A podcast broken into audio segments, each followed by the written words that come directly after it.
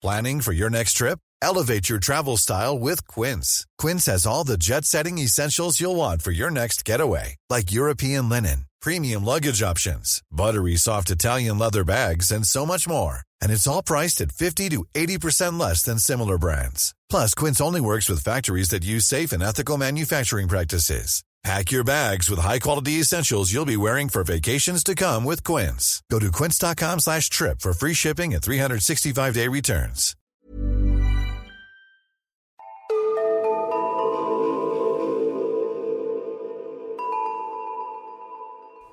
Hej och välkomna till avsnitt 14 av Nära ögat, en true crime-podd för mesar. Mitt namn är Alexandra Kensdottir. Och jag heter Amelia Ingman. Vad kul att det är så många nya som har hittat till podden. Ja, det är jättekul att vi har fått så många nya lyssnare. Tack för att ni lyssnar. Om ni inte redan följer oss på Instagram så kan ni hitta oss där på Nära Ogat podd. Och vi lägger upp eh, bilder från våra fall varje vecka. Och sen så har vi även en Facebookgrupp för er som kanske inte har Instagram eller föredrar Facebook. Där heter vi också Nära Ögat podd, så det är bara att söka på det. Där får ni även jättegärna diskutera våra fall som vi tar upp här och får gärna berätta vad ni tycker och vad ni, om ni har någon input på fallen. Ja, vi vill jättegärna höra vad ni tycker. Och så vill vi också självklart att ni ska prenumerera. Ni ska ge oss massa, massa stjärnor och eh, fina kommentarer. Och jag vill också bara tacka alla som typ skickar DM på Instagram och berömmer podden eller sådär. Alltså vi blir så genuint lyckliga av det. Det är så fint att ni tar er tid. Ja, alltså verkligen. Det betyder typ mer än vad man kanske tror. Men, men precis bara när man tar sig tid och skickar ett svar på om vi har någon fråga eller bara era spontana kommentarer. Vi blir jätteglada för det. Ja, men ska vi ta och köra igång med veckans första fall? Ja. Har du lust att börja idag? Absolut. Jag ska berätta om vad som hände Darlene Summerford i Alabama 1991. Men för att göra det måste jag först berätta om hennes man, Glenn Summerford. Mina källor idag är dokumentären Alabama Snake på HBO, en artikel från Daily Mail, en artikel från Alabama News och Wikipedia. Jag vill också varna för att det innehåller ett dödsfall. Så Glenn Summerford föddes 1944 och han var väldigt fattig som barn. Han blev väldigt retad av de andra barnen och hade en dålig relation till sin pappa. Mamman gifte till slut om sig med en annan man som var militär. Och styvpappan lärde Glenn att slåss. Han ville att han skulle kunna försvara sig själv mot de som retade honom. Och detta ledde till att han blev spöad flera gånger när han övade med sin styvpappa. Men han tog det ändå som något bra och som en lärdom. Och han menade att de hade en bra relation med varandra. Glenn träffade tidigt sin första fru Doris. Redan i första klass sa han till henne att de skulle gifta sig. Och hon trodde aldrig det, men så blev det. De gifte sig redan 1963 när de var 19 år gamla. Doris berättade i dokumentären att Glenn kunde bli väldigt aggressiv när han drack. Och att ibland när han kom hem efter att han hade supit och hon sa något som provocerade honom så kunde han slå ner henne. Och Doris anmälde honom aldrig. Men hans liv var väldigt stökigt och han dömdes både för övervåld och misshandel av andra personer. Då. Ibland så brukade han anordna slagsmålsklubbar och de brukade hålla till i något stort garage och man kunde satsa pengar på vem som skulle vinna. Och så slogs de tills någon däckade, lite som Fight Club. Och det fanns en snubbe som alltid brukade vinna. Men en gång så slog Glenn honom så hårt att citattecken, hans öga kom ut ur hans näsa.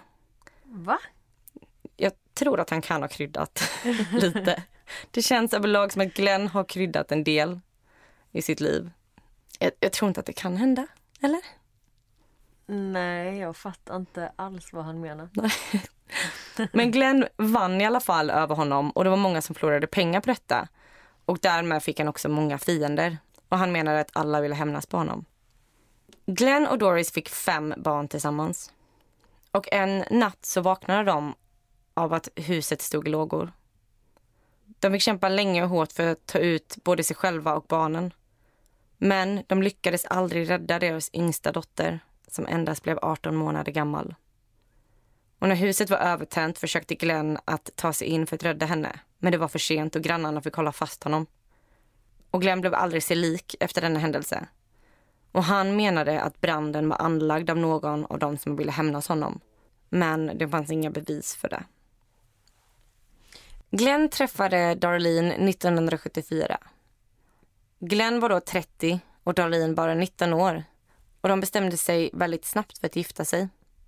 Och Darlene förstod efteråt att han inte ens hade hunnit skilja sig från Doris när han gifte sig med Darlene. Så han var liksom fortfarande gift. Och hon misstänkte det redan då eftersom att han inte använde sitt rätta namn när de gifte sig. Men Glenn var väldigt bra på att övertala och fick Darlene att tro att han faktiskt var skild. Och jag tror inte att det var så himla bra mellan Doris och Glenn då, uppenbarligen. För att Glenn valde att gifta sig med Darlene på Doris födelsedag. Till råga på allt. Darlene och Glenn fick ganska snabbt en son, Marty. Och Marty berättade att han blev mobbad som barn. Och även han var fattigast i klassen. Och han upplevde sin pappa Glenn som väldigt hårdhudad. Marty berättade att en gång så hade en full kille flörtat med Darlene på puben en gång. Och då hade Glenn slagit ner honom och sen kastat ner honom för ett vattenfall. Och sen typ lämnat honom där för att dö. Men jag tror att han klarade sig. Dokumentären fick inte riktigt fram det. Glenn och Darlenes förhållande var kantat av fattigdom, alkoholmissbruk och våld. Men sen en dag så hände något. Två missionärer kom hem till dem och berättade om Gud och Jesus. Och Glenn blev som besatt av att lära känna Jesus. Och enligt deras son Marty så blev Glenn helomvänd på en kväll. De blev frälsta direkt och slutade dricka och ville nu göra gott istället. Och även här kanske Glenn har kryddat lite. Men han menar att den kvällen så gick han ut till en grotta med en bibel. Och där läste han bibeln i 30 dagar utan att knappt äta eller sova. Och där blev han en man av Gud. Och Darlene tyckte om den här nya förändrade Glenn. Och även hon blev döpt och frälst och blev en aktiv medlem i kyrkan. Och de var medlemmar av The Church of God with Signs Following. Vilket är en fundamentalisk gren av pingstkyrkan. Lite sektvibbar, om jag ska vara helt ärlig. För deras gudstjänster består inte bara av predikan, sång, bön och att tala i tungor utan också av ormhantering. De tror att ormar är en inkarnation av det onda och därför hanterar ledarna av kyrkan en massa giftiga ormar under gudstjänsterna för att bevisa deras och den heliga andens makt över djävulen. För att ormen är då djävulen. Och enligt vissa källor måste även de i församlingen bevisa sin hängivenhet till Gud genom att dricka gift eller batterisyra eller exempelvis säga, hålla en hand eller liknande över eld. Och de tar det som står i Bibeln väldigt bokstavligt talat. Och detta står i bland annat i Markus evangeliet 16, vers 16 18. Den som tror och blir döpt ska bli frälst. Men den som inte tror ska bli fördömd. Dessa tecken ska följa dem som tror. I mitt namn ska de driva ut onda andar. De ska tala nya tungomål. De ska ta ormar med händerna. Och dricker de något dödligt gift ska det inte skada dem. De ska lägga händerna på sjuka och de ska bli friska. En av anledningarna till varför de använder sig då av ormar är för att de tror att om ormen biter någon som hanterar den och att de liksom drabbas av giftet eh, så tolkas det som en brist på tro eller rättfärdighet. Och Det leder också till att de som blir bitna sällan söker medicinsk hjälp utan väljer att be till Gud om läkning istället. Och enligt Daily Mail så har det skett ungefär 150 dokumenterade dödsfall på grund av det här. Men experter misstänker att det finns ett stort mörkertal. Men det är ändå väldigt många. Mm. Och detta är olagligt i alla stater utan West Virginia. Och de här bor ju i Alabama. Så de var tvungna att göra detta under radarn. Så Glenn och Darlins församling höll till i en gammal övergiven bensinstation där de höll i dessa ceremonier. Glenn blev snabbt mer än bara medlem av kyrkan. Han menade att Gud talade direkt till honom, så han började själv predika. Och eftersom han nu var ett med den heliga anden började han även hantera ormarna. Och han och Darlene spenderade nu varenda kväll i kyrkan. Och enligt sonen Marty så skedde det fantastiska saker i kyrkan. Glenn läkte gamlingars ben. Folk som inte hade kunnat gå på 20 år och satt i rullstol kunde ställa sig upp och gå. En person som hade varit med om en bilolycka och hade ett förvridet ansikte blev normal igen. Det sades också att Darlene hade huggit av sitt finger en gång när hon lagade mat. Då hade Glenn lagt handen över såret och fingret hade läkt ihop direkt. Och de menade att Glenn kunde driva ut djävulen och demoner. Och Marty säger att han en gång såg sin pappa driva ut en demon ur en person. Och han såg liksom hur en demon kom ur den här personen och typ flög över golvet.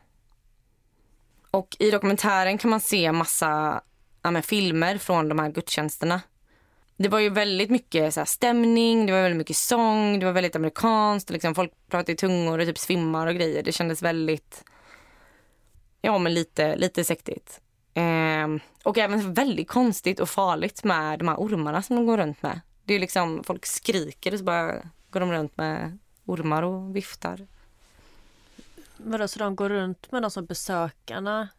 Alltså skickar de runt ormarna? Eller? Nej men de som hanterar ormarna går liksom runt mellan folket och liksom mm. oh, halleluja. Och så har de liksom massa ormar typ. Gud vad sjukt. Jättemysko. Och utåt sett så verkar ju Glenn och Darlene nu ha ett lyckligt äktenskap. Men 3 oktober 1991 förstod man att så inte var fallet. Kvällen den 3 oktober blev larmcentralen kontaktad av Darlene. Hon bad en ambulans komma dit och hon ville inte att de skulle ha igång sirener eller lampor på bilen. Så ambulansen åkte dit, stängde av sirenerna och lamporna och såg någon stappla fram i mörkret. Ambulanspersonalen gick fram till Darlene och såg ett sår på hennes arm och de förstod direkt att det var kritiskt. Sjukvårdaren berättade att han aldrig någonsin sett något liknande. Huden var helt svart runt såret och det såg ut som att huden hade dött. Hon berättade då att det var ett ormbett från en skalleorm och att hennes man försökt döda henne. Polisen åkte hem till Glenn och Darlins hus och där hittade man ett skjul med 15 giftiga ormar. Och eftersom ormarna räknades som ett eventuellt mordvapen fick polisen beslagta alla. Och när polisen kom in i deras hus så var det fruktansvärt stökigt.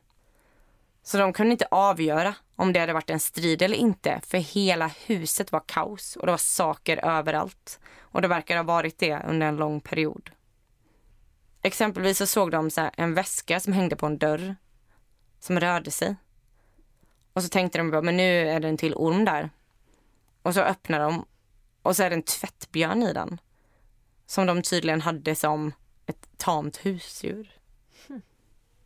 Och polisen häktar då Glenn. Och nu börjar historierna gå isär kring hur deras förhållande har varit. Glenn menar att Darlene var svartsjuk på hans relation med Gud. Och att en dag när han hade varit ute i skogen och bett så hade Gud pratat med honom och berättat att det fanns en annan man.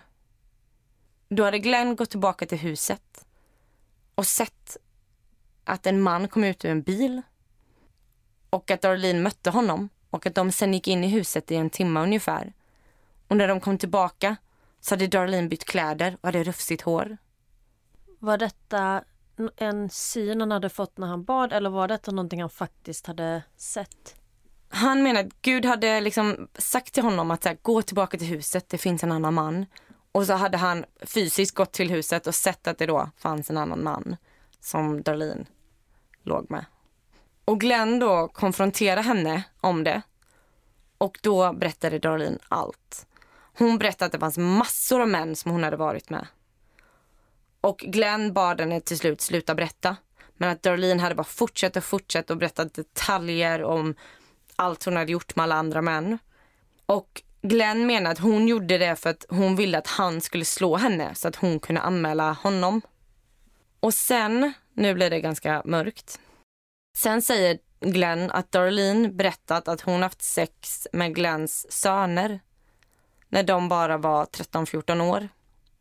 Och att han inte hade trott på det förrän ena sonen skrev ett brev till Glenn och berättade det. Senare i rättegången så vittnade ena sonen om det medan den andra dementerade det. Glenn berättade också att Darlene flera gånger hade skurit upp handlederna och att hon eh, ofta tog massa piller. Och Han berättade också att han en gång såg henne gå ut och eh, kräkas helt blått efter att hon hade tagit olika piller. Och Det han menar hade hänt fredagen då hon blev biten var att hon själv hade valt att gå ut till skjulet och råkade bli ormbiten medan de bad. Och att det inte hade synts något blod eller så, utan att hon verkade må bra. Och på lördagen hade de åkt runt och gjort massa ärenden. Och på lördag kväll hade Glenn somnat och när han vaknade hade han hittat en lapp. Och det visade sig vara ett självmordsbrev skrivet av Darlene till sonen Marty. Och jag tänkte läsa det nu. Marty, jag älskar dig. Gör som pappa säger. Pappa sov. Jag försökte fixa allt, men det gick inte. Klandra inte pappa. Han älskar mig och försöker hjälpa mig, men jag vägrar lyssna. Pappa sover och vet inte vad jag gör. Jag älskar dig för det goda och inte det onda, men jag älskar dig. Försök leva rätt. Din mamma. Jag gick ut för att bli ormbiten. Glenn sover och vet inget. Du och pappa måste leva rätt. Jag älskar dig. Ja, det var ett väldigt eh, märkligt självmordsbrev. Ja. Fokuset låg ju verkligen på att ge Glenn ett alibi snarare än att ta farväl. Exakt. Och det var ju också det Darlene menade sen. Det är ju ett väldigt konstigt självmordsbrev. Alltså tar man, liksom ska man begå självmord så vem skulle skriva halva brevet om att ja, men ge pappan ett alibi? Men det är jättemysko. Och Darlene menade att deras förhållande alltid varit dåligt. Direkt efter de gifte sig så ångrade hon sig och hon var rädd för honom hela förhållandet. Och hon menade att han inte alls hade slutat dricka utan att han drack ofta och var våldsam.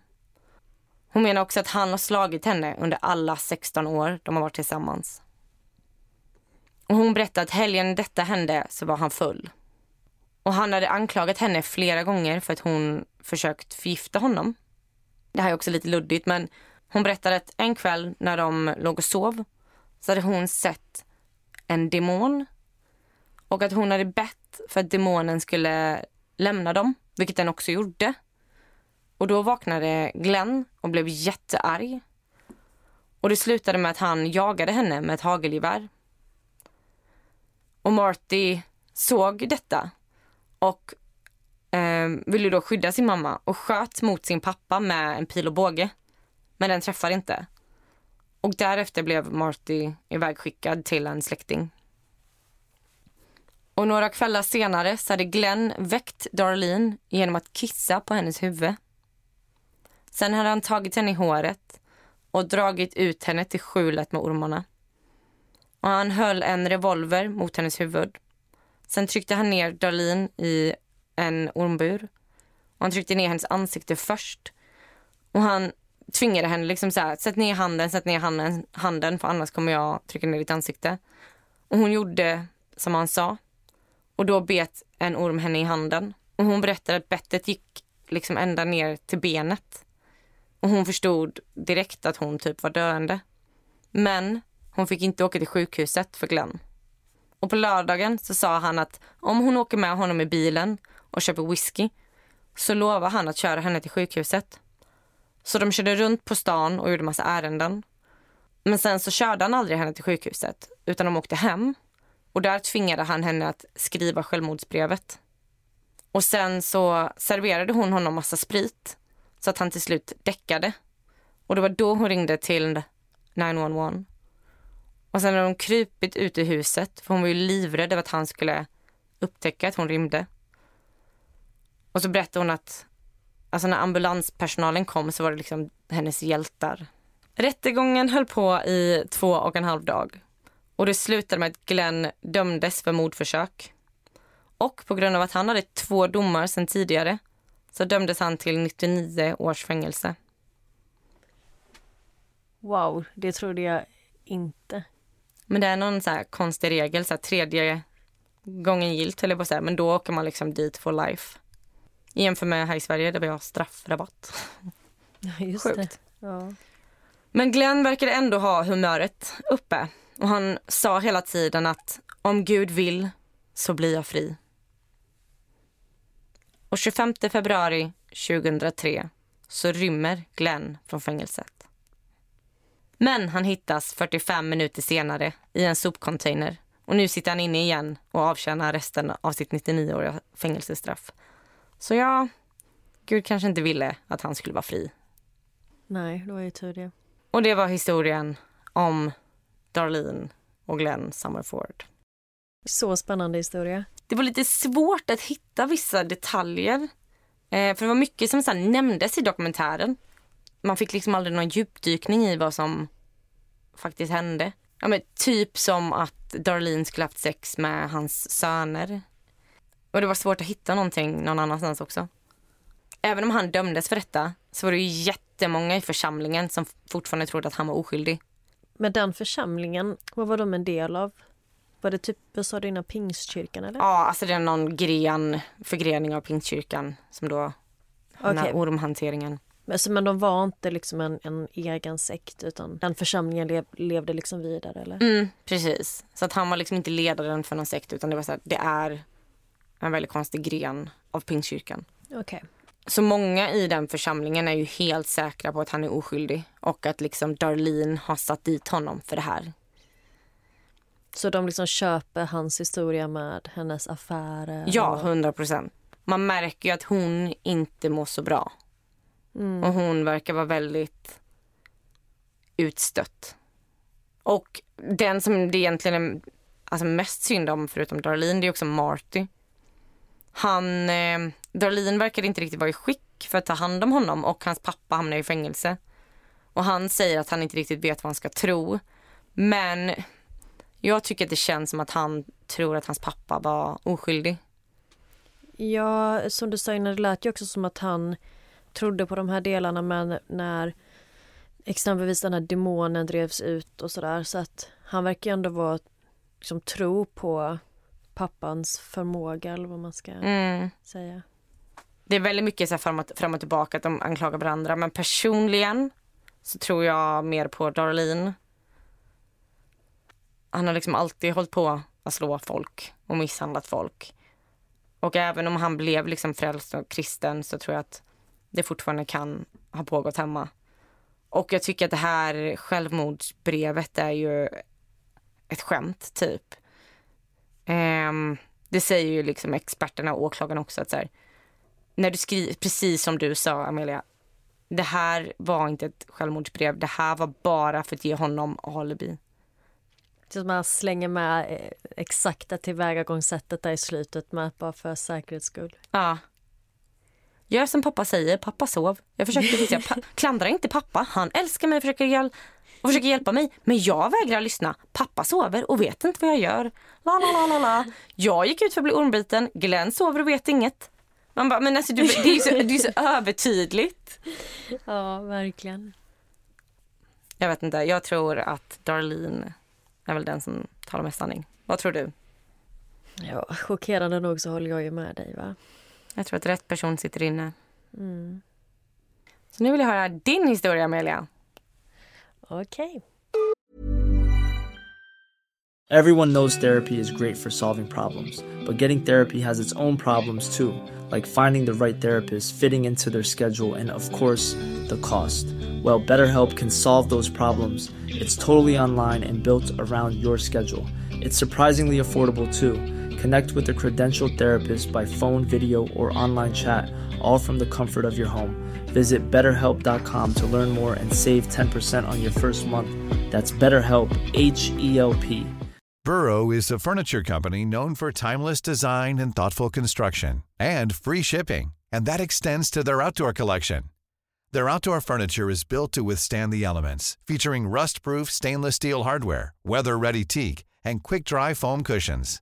For Memorial Day, get 15% off your Burrow purchase at burrow.com slash ACAST and up to 25% off outdoor. That's up to 25% off outdoor furniture at burrow.com slash ACAST.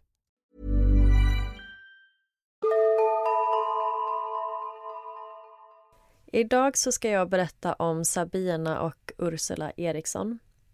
Men jag vill varna för att eh, detta fallet innehåller också ett dödsfall. Men det kommer inte vara huvudfokus.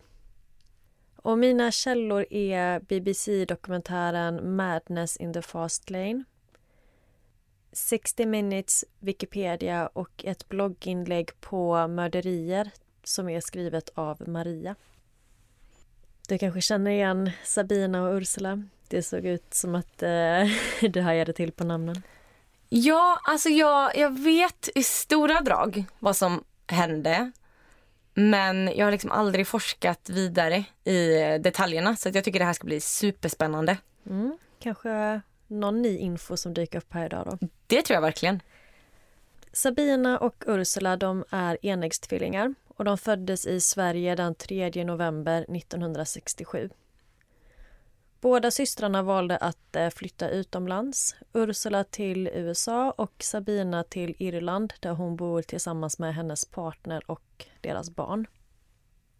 Under våren 2008 åker Ursula för att hälsa på Sabina. Och Tvillingsystrarna umgås väldigt intensivt med varandra och Sabinas partner upplever det som att de knappt har tid till någon annan än varandra. Och sen en dag så försvinner de helt plötsligt tillsammans. En dag senare, lördagen den 17 maj 2008 så dyker de upp i Liverpool i England där de hoppar på en buss på väg mot London. Vi vet inte varför de valde att åka mot London eller vad de hade tänkt göra där. Men på bussen så beter båda systrarna sig väldigt underligt och busschauffören blir orolig. Han ville ta deras väskor och lägga i bagageutrymmet men båda vägrade. Och han misstänker därför att de kanske hade något olagligt i väskorna och han ville därför inte ha kvar dem på bussen.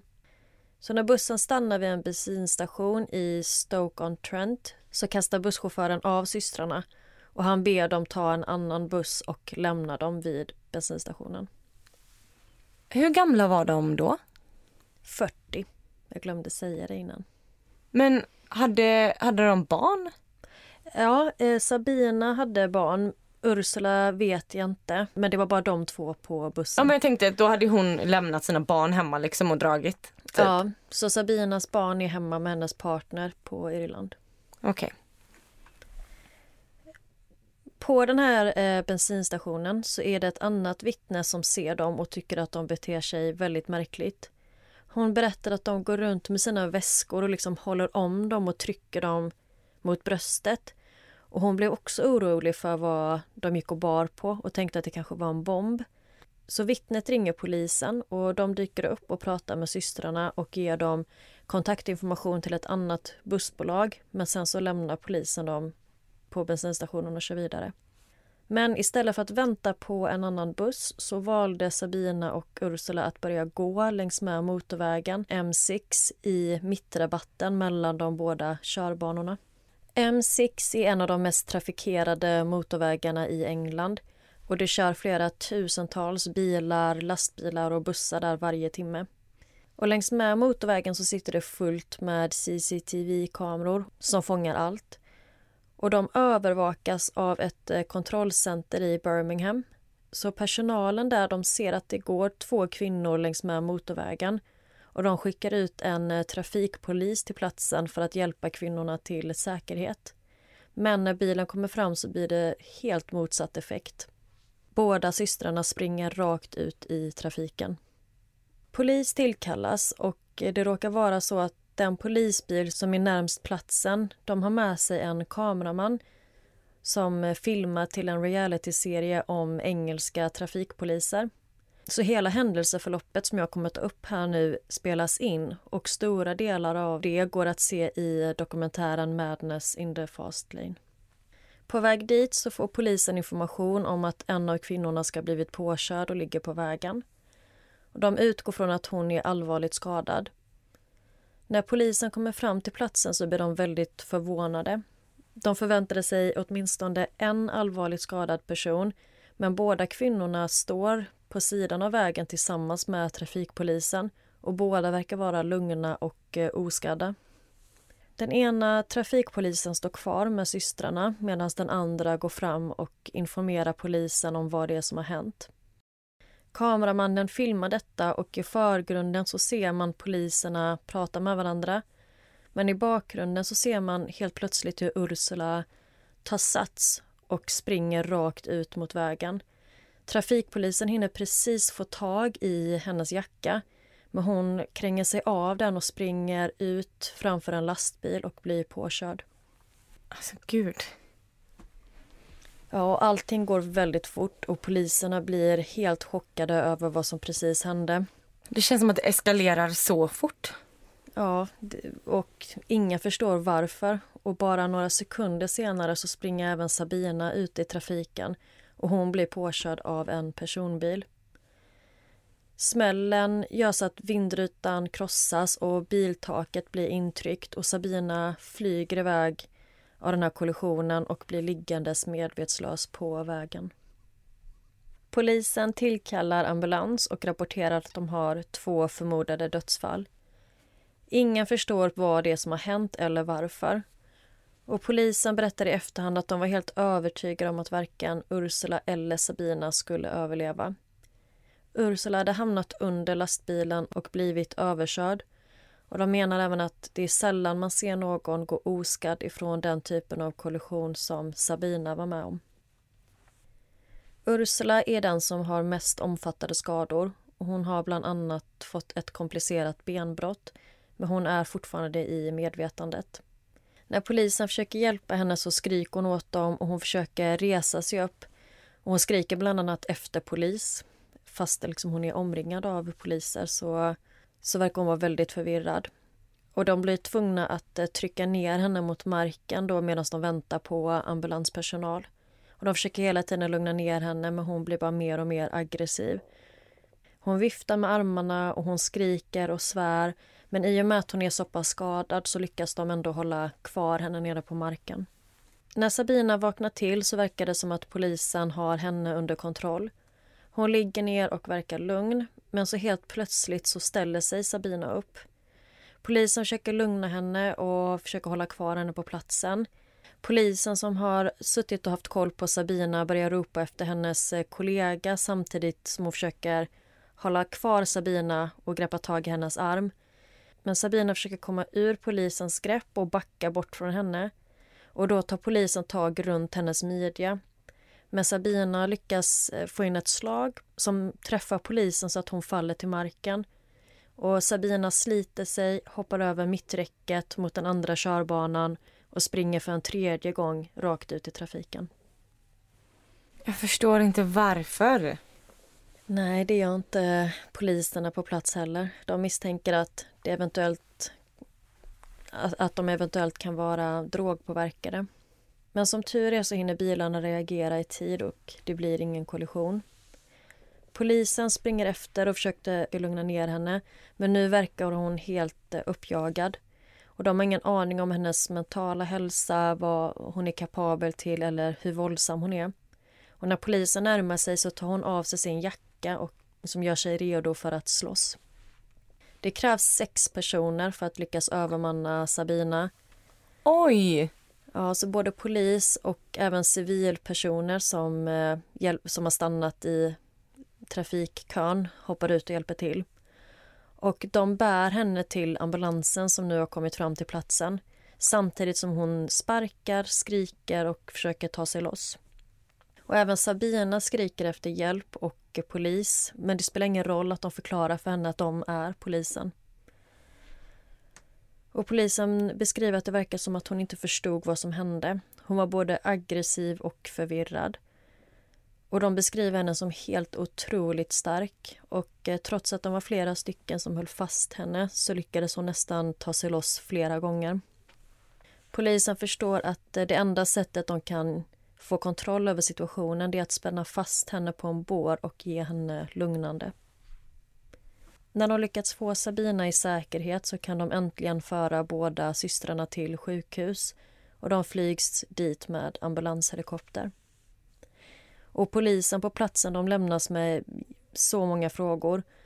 Varför var de på motorvägen? Varför sprang de från polisen? Varför var de våldsamma mot polisen? Men också, är detta en fråga om droger eller är det en hjärnskada som har gjort att de agerar så här? Och de spekulerar även ifall det kunde vara en självmordspakt mellan systrarna. Men polisen beskriver det hela som en väldigt bizarr, spontan och oförklarlig händelse. På sjukhuset så kämpar läkarna med att rädda Ursulas liv. Och helt otroligt nog så skrivs Sabina ut från sjukhuset bara fem timmar senare. Då plockas Sabina upp av polis som kör henne direkt till häktet. Polisen förväntade sig att hon skulle göra motstånd och att det skulle vara svårt att få med henne. Men hon var som en helt annan människa. Hon följde lugnt med utan några problem. Visade inga tecken på att hon ville rymma och hon var inte alls aggressiv. Så polisen var väldigt glad över att de kunde ta med henne utan att behöva sätta på handfängsel. På polisstationen så är det väldigt bra stämning. Hon skämtar med poliserna och de skrattar tillsammans och hon flörtar till och med med en av dem. Sabina häktas för våld mot tjänsteman och olaga tillträde på motorvägen. Hon verkar ganska oberörd av situationen och polisen säger att det verkar som att hon antagligen inte brydde sig om vad det var som hade hänt eller att hon inte kom ihåg vad det var som hade hänt. Och de upplever hennes beteende som märkligt men inte som att hon är sjuk. Och hon verkade fokusera på små saker. Till exempel så oroade hon sig för vad hon skulle ha på sig. Hon ställde inga frågor om hennes syster Ursula, hur det gick för henne eller hur hon mådde. När polisen går igenom systrarnas bagage så finns det inga spår av droger och det finns inga bevis på att de har tagit något. Det visar sig även att Sabina inte har något brottsregister sedan tidigare och ingen dokumenterad psykisk ohälsa. Eftersom Ursulas ben är så allvarligt skadade så får hon ligga kvar på sjukhuset. Men bara två dagar efter det som hände på motorvägen så döms Sabina för att ha attackerat en polis i samband med att de försökte rädda henne och Ursula. Och Sabina erkänner sig skyldig och döms till ett dygn i häkte. Men eftersom hon redan har suttit av den tiden så släpps hon fri. Ett dygn var ju väldigt lite, eller? Ja, och en väldigt snabb rättsprocess. Mm. Två dagar efter åtal så kom domen. Polisen kontaktar Sabinas partner på Irland och berättar om situationen och han var helt förvånad över vad som hade hänt. Han hade inte vetat om vart systrarna tog vägen och han hade ingen aning om att de befann sig i England och kunde inte alls förstå det som hade hänt.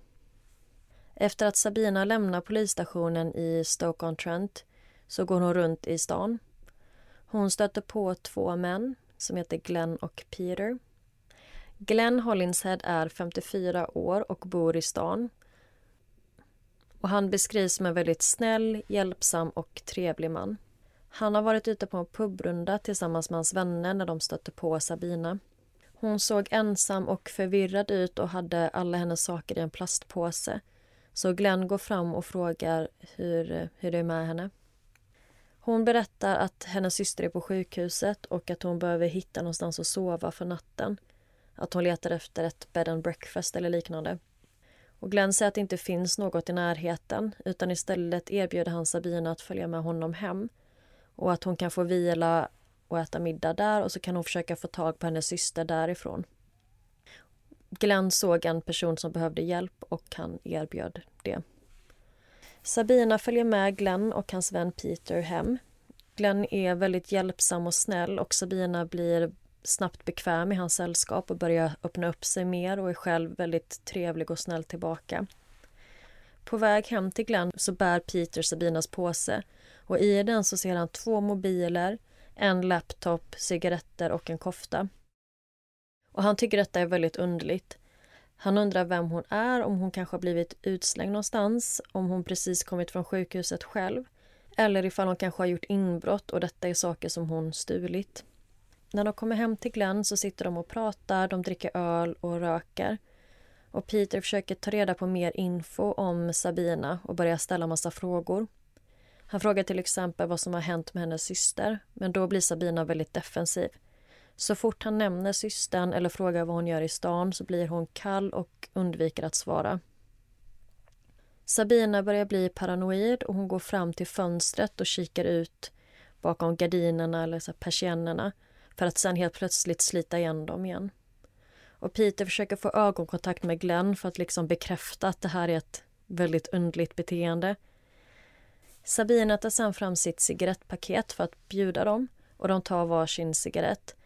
Men precis när de ska tända dem så slår hon cigaretterna ur händerna på dem och säger att de kan vara förgiftade, ni får inte röka dem.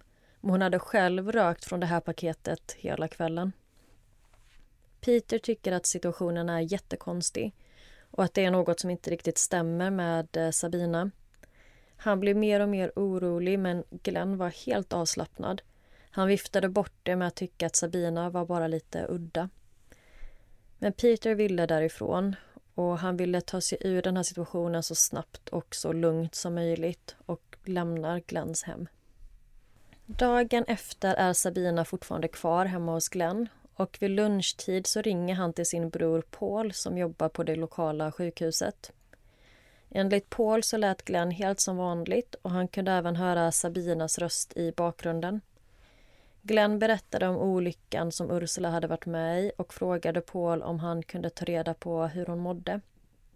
Och eh, Paul tyckte ingenting verkade konstigt med det här samtalet och Glenn verkade lugn. En stund senare så går Glenn ut till sin granne som står och tvättar bilen. Han frågar grannen om han kan få låna några tepåsar, vilket han får.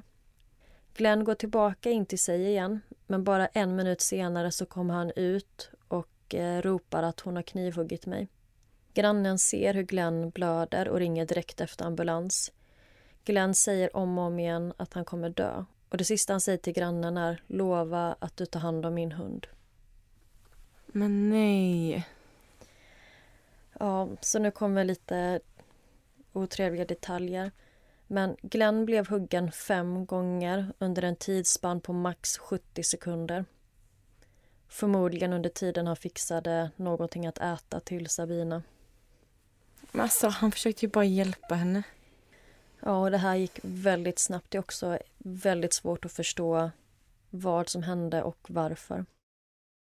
I samband med detta så fångar CCTV-kameror en kvinna som springer från Glenns hus med en hammare i handen. Och det är då Sabina. Hennes jacka är täckt i blod. Hon springer längs med vägen och helt plötsligt så stannar hon och börjar slå sig själv i huvudet med hammaren så att det sprutar blod. Va? Det här har jag nog inte hört innan. Nej, väldigt obehagligt. En ung kille som heter Joshua, han kör förbi och ser detta hända. Så han stannar bilen, springer ut och försöker stoppa henne. Han får tag i hammaren och lyckas sänka den ner mot marken samtidigt som hon håller fast i den.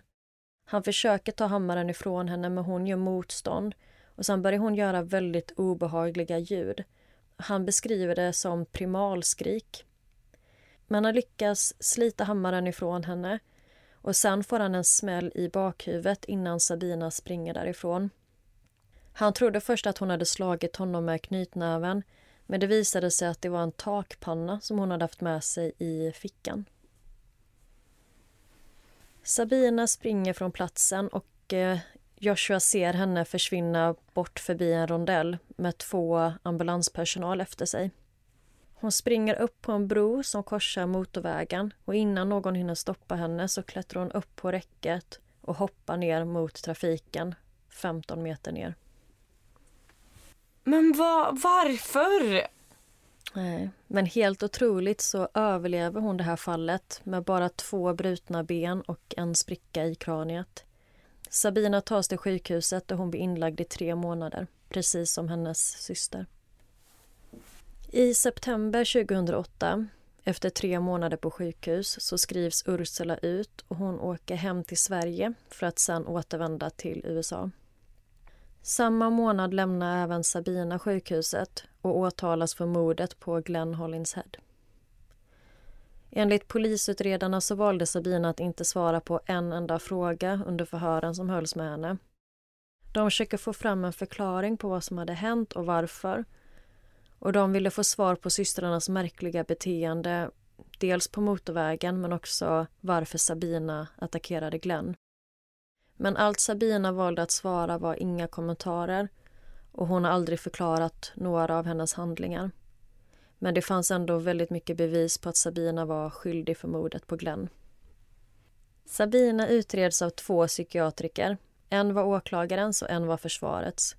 Båda är överens om att Sabina led av någon form av psykos vid tidpunkten för mordet men deras diagnoser skiljer sig åt. Försvarets diagnos var inducerad vanföreställning vilket väldigt förenklat kan beskrivas som en delad psykos. Detta är extremt ovanligt och innebär att en av två individer har en psykotisk störning som den andra människan blir infekterad av.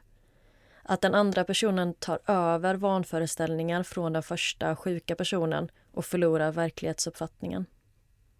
Identiska tvillingar har ofta ett väldigt starkt band och de menar att det finns vissa fall där tvillingar har svårt att skilja på var en själv slutar och tvillingen börjar. Och I det här fallet så menar man att Ursula var den primära och Sabina var den sekundära och att Sabina blev då smittad av Ursulas psykos trots att Ursula aldrig utreddes av psykolog eller psykiatriker. Det känns som att det har varit smart att göra det. Mm. Och åklagarens diagnos är akut polyform psykos. Och detta beskrivs väldigt enkelt som en puff av galenskap. Med andra ord en psykos som snabbt och plötsligt dyker upp och som sedan försvinner. Och de varar ofta väldigt kort, kanske två till tre veckor och går sedan över. Detta är två väldigt ovanliga diagnoser.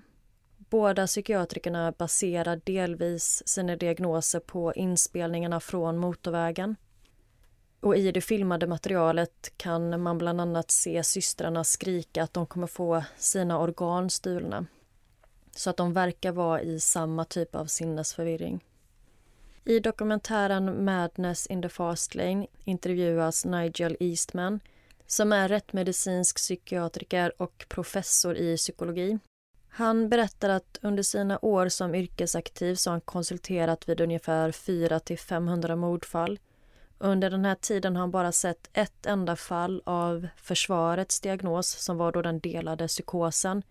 Och han har aldrig sett något fall av åklagarens diagnos som var då den så kallade puff av galenskap. En annan sak som de båda psykiatrikerna är överens om är att oavsett vilken diagnos Sabina led av vid mordtillfället så var hon i dagsläget fullt frisk. Åklagaren berättar att det här är första gången hon har varit med om ett rättsfall där gärningspersonen bedöms ha lidit av psykisk ohälsa vid gärningstillfället men som sedan ansetts vara frisk när det är dags för rättegång. Och detta påverkar domen. Dels kan inte Sabina dömas till rättspsykiatrisk vård och domaren kan heller inte döma Sabina till någon form av vård eller uppföljning efter avtjänat fängelsestraff. Sabina erkänner sig skyldig till dråp och därmed undviks rättegång och hon döms till fem års fängelse. Och det var berättelsen om Sabina och Ursula Eriksson. Man blir bara så fascinerad av att man inte förstår. Alltså jag kan inte greppa vad som hände och varför det hände. Nej. Och som de säger så här, är det en psykos, alltså så kan de själva inte rå för det heller. Nej, det är extremt mycket frågetecken kring, kring det här fallet också eftersom systrarna själva har valt att inte ge någon förklaring för vad som faktiskt hände. Och det har ju riktats jättemycket kritik mot att Sabina släpptes så snabbt från fängelset. Dels av Glens familj. Såklart. Ja, och de menar ju på att hon borde ha undergått en grundligare undersökning innan man valde att släppa henne. Då kan det också vara värt att tänka på att när Sabina utvärderades på sjukhuset och på polisstationen så hade ju ingen sett det inspelade materialet från motorvägen än. Nej. Och hon verkade helt frisk. Hon verkade lite udda, men inte psykotisk. Sen kan jag även rekommendera att läsa Marias blogginlägg på mörderier. För där listar hon en rad olika teorier gällande det här fallet. För det har ju diskuterats väldigt mycket på nätet om vad det var som faktiskt hände och varför de gjorde detta. Och sen så är det många som tänker med på att hennes psykos kanske då dämpades i och med att hon fick lugnande innan hon fördes till sjukhuset. Då kanske man hade kunnat ge henne en diagnos direkt efter den här incidenten på motorvägen men att man då inte fick möjlighet att göra det för att hon, på grund av då det lugnande medlet så framgick ja, det inte. Det. Men eh, Maria listar ju som sagt massa olika konspirationsteorier. Och det är högt och lågt. Allt ifrån eh, att de ska samarbeta med polis till att vara jagade av galningar eller till och med besatta av demoner. Så om man är intresserad av det här fallet så kan man ju kika lite mer på hennes inlägg där. Alltså det är ju väldigt fascinerande det här med psykoser. För det har man ju hört flera fall om när folk har drabbats av en psykos. Och det är också någonting så extremt läskigt med att tänk om det skulle hända en själv. Mm.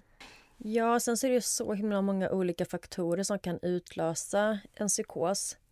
Och det som var så konstigt i det här fallet var ju att båda två verkade vara under psykos samtidigt. Men sen att båda ansågs helt friska och att ingen tidigare hade lidit av psykisk ohälsa och sen heller inte gjorde det efter den här incidenten då. Ja. Så det är ju många som undrar med vad kommer hända när de återförenas? Kommer, mm. Finns det en risk att det här sker igen? Men de har haft kontakt efter händelsen. Det är inte det att de... Så jag tror att en återförening har med säkerhet redan ägt rum. Men det måste vara så förbryllande för dem själva med. Typ, kan de själva förstå vad det var som hände? Ja, men här, ibland kan väl också psykoser alltså, utlösas av droger. Men de hittade inga spår av droger i blodet. De testade i alla fall Ursulas blod när hon togs in på sjukhus. Jag vet inte om de testade Sabinas men de kunde inte hitta, hitta alltså, någonting där. Ja, det enda jag tänker för att ibland, de söker väl bara efter vissa substanser och ibland finns det substanser som kanske inte syns. Mm. Bara en tanke. Ja, men, men det, säkert. Äh, men det är ju någonting också, man har ju hört många gånger om så här, twi alltså, tvillingar. Om en är i fara så kan den andra typ känna det och liksom göra vad som helst för att kunna rädda den andra. Mm. Nej men exakt att man delar ett väldigt starkt band och att man är liksom länkade till varandra på ett sätt som en utan ett enäggstvilling kanske kan förstå ens. Mm. Så visst, och det sa ju även Sabinas eh, partner där att när Ursula kom till Irland och besökte dem så blev det ju väldigt, väldigt fort, väldigt intensivt mellan dem. Och det var liksom som han sa att det verkar inte spela någon roll vilka andra som var där, de var bara fokuserade på varandra. Och att det blev väldigt intensivt. Mm. Jo, men på tal om den här listan då i blogginlägget. En punkt av de här konspirationsteorierna som jag tyckte var intressant. Det ska senare ha släppts en film från samma kamerateam som filmade den här tv-serien. Och det här klippet ska då visa att två poliser på plats pratar med varandra om att Sabina och Ursula ska hållas i förvar mot klausul 136 vilket betyder att de misstänker att skälet till systrarnas agerande var psykisk ohälsa och att de därför ska hållas kvar på sjukhus för en psykiatrisk undersökning. Detta gjordes ju inte. Och man menar att denna filmsnutt exkluderades sedan från programmet innan det sändes. Och teorin på internet är att polisen krävt att BBC som gjorde den här tv-serien då skulle utelämna den delen av filmen för att undvika att svartmåla polisen för felaktigt agerande. Och det är ju jättehemskt om detta stämmer då. Eh, för att då hade man kanske kunnat förhindra attacken på Glenn. Mm. Men detta är en anonym källa som har gått ut med det och det finns inget bekräftat men det är en teori. Men den, alltså, finns klippet på internet eller? Ehm, jag vet inte, jag har inte försökt hitta det men, eh, men kanske. Men det är liksom inget bekräftat eh, i alla fall. Nej. Så otroligt spännande fall. Mm. Ja, tack så jättemycket och ja, det var allt. Vi vill så gärna veta vad ni tror har hänt. Så att diskutera, kommentera på Instagram, diskutera på Facebook. Berätta alla teorier som ni har hört. Och har ni sett det här klippet som du pratade om? Är det någon som vet vart det finns? Snälla skicka länk till oss. Och vi hoppas att ni gillade dagens avsnitt. Vi hörs igen nästa onsdag. Tack för att ni har lyssnat. Tack så mycket. Puss hej. Puss puss.